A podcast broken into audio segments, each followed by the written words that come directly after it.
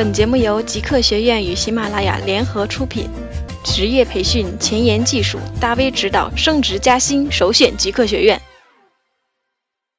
大家好，这节课我们来看一下高级 iOS 开发工程师的面试题。第一题，CA Layer 与 URView 的区别。它们的最大区别就是图层不会直接渲染到屏幕上。URView 是 iOS 系统中界面元素的基础。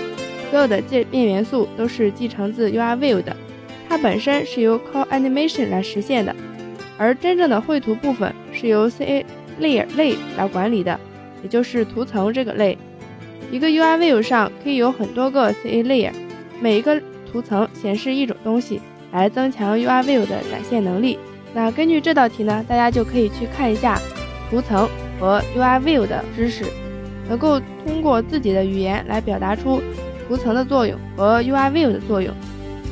第二个 GCD，GCD 呢是苹果公司开发的一个多核编程的较新的解决办法，它可以替代比如说 NSThread 等技术的很高效和强大的技术，可以处理数据锁定和资源泄露等复杂的异步编程问题。GCD 还是很重要的一个知识。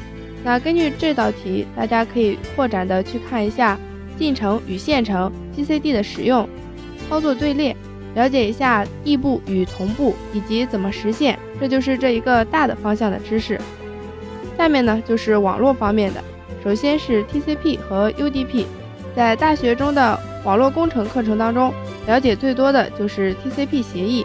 那么 TCP 呢，就是传输控制协议，它的特点就是提供面向链接的可靠的点到点的通信。与它相对应的是 UDP 用户数据报协议。它提供的是非连接性的、不可靠的点到多点的通信。实际应用当中是用 TCP 还是 UDP，那么就要看程序注重哪一个方面，是可靠还是快速。Socket 链接与 HTTP 链接，HTTP 链接呢是短链接，也就是客户端向服务器端发送一次请求，服务器端响应后链接就会断掉，而 Socket 链接是长链接。客户端和服务器端一旦建立起链接之后，不会主动断掉。我们在这里只是简单的介绍了一下它们的特点。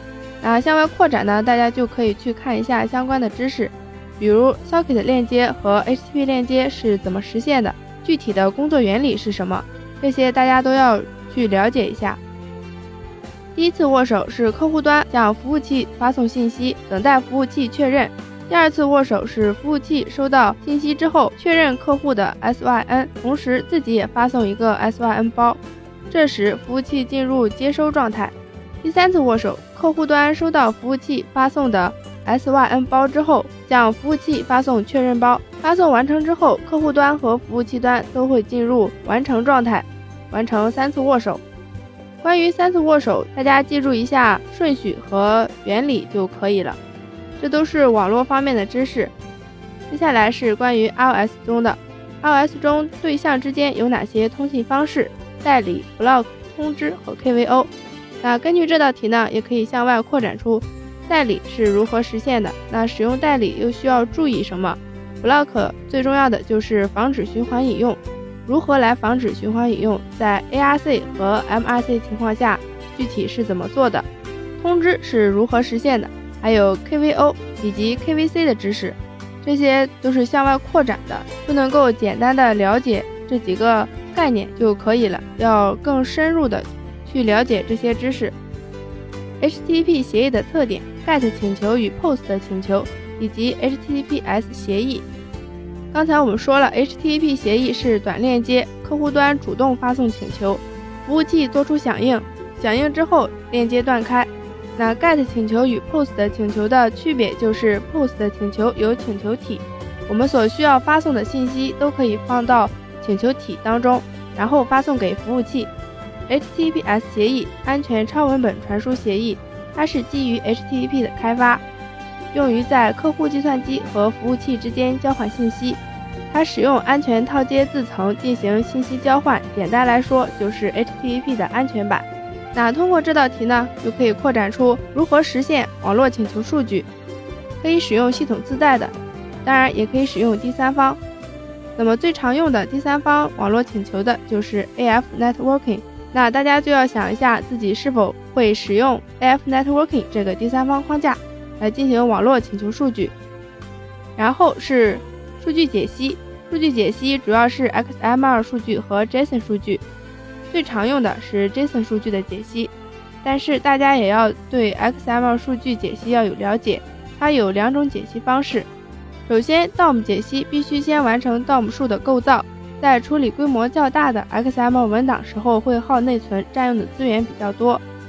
而 SEX 是用事件驱动模型解析 XML 文档时候，每遇到一个开始或者结束标签属性或者一条指令，程序就产生一个事件来进行相应的处理。相对于 DOM 来说，它更适合操作大的 XML 文档。这是关于 XML 数据的解析，这两种解析方式。而关于具体的操作方式，相关的资料有很多，大家可以去看一下。然后是 JSON 解析，JSON 数据解析主要有第三方的 JSONKit 这个框架和 iOS 自带的 JSON 解析类。一般情况下呢，最常用的就是系统自带的，效率是比较高的。那第三方的 JSONKit，大家也要做了解，这是数据解析方面的知识。还有就是 TableView 的复用设计模式，TableView 是很重要的一个 UI 控件，也是最常用的。关于它的使用和它的特点，大家要非常的清楚。它的设计模式呢，就用了单例和组合的设计模式。相关的 UI 控件，比如说 UI Button 的设计模式，这些作为扩展知识，大家都可以去看一下。接着是数据存储相关的，数据存储主要有四种方式：编号设置 （place 的文件）、SQLite，还有 Call Data。编号设置如何来实现？SQLite 数据库如何通过 SQLite 数据库来存储知识？还有就是 Call Data 的相关知识。第四种方式就是 Call Data，从创建到存储，断点续传是如何实现的？断点续传的原理概念都要了解，然后是 call 开头的系列内容，比如说 call animation 和 call graphics，可能会问你，使用过 call animation 或者是 call graphics 做过什么动画或者是图像上的内容，还可以涉及到 call to d 方面的绘图。那看到这里之后呢，大家就应该想到要去看一下动画和绘图方面的知识，ns operation q。操作队列 GCD，在上一题当中我们说过，这是很重要的。其实最重要的应该是最后这一条，算法、数据结构、操作系统和网络方面的知识。算法当中最简单的冒泡算法、二分法，数据结构当中的列表、二叉树，一个算法的时间复杂度和空间复杂度等相关的知识，这是最重要的。所以说，一个高级的 iOS 开发工程师。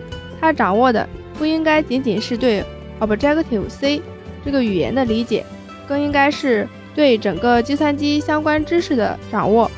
那这涉及的方面就有很多，就比如我们在这里说的操作系统当中的网络通信方面的知识。